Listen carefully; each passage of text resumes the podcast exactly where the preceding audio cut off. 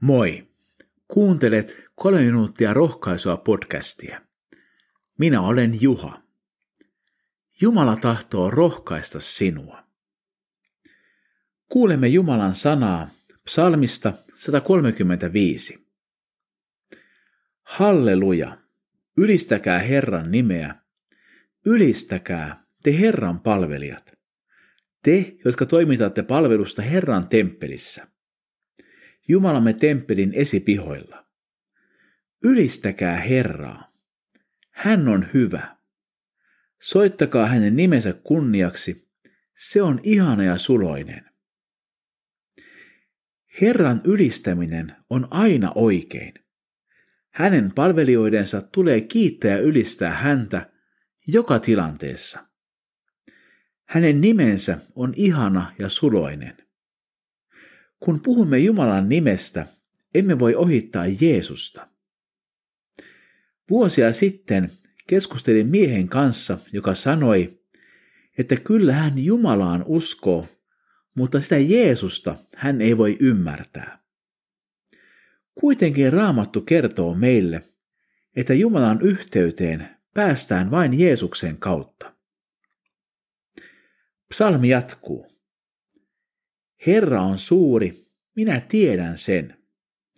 Meidän Herramme on suurempi kuin mikään muu Jumala.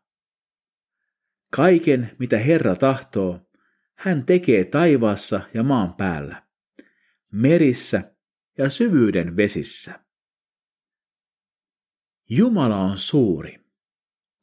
Hänen suuruutensa ja majesteettisuutensa on niin ihmeellistä, ettei sitä voi verrata mihinkään. Hän tekee mitä tahtoo. Synti on särkenyt Jumalan luoman maailman, mutta hänen kätensä on yhä työssä keskellämme.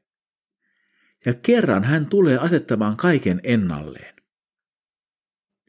Myöhemmin psalmissa sanotaan, Muiden kansojen jumalat ovat hopeaa ja kultaa, ihmiskätten työtä. Niillä on suu, mutta ne eivät puhu. Niillä on silmät, mutta ne eivät näe. Niillä on korvat, mutta ne eivät kuule.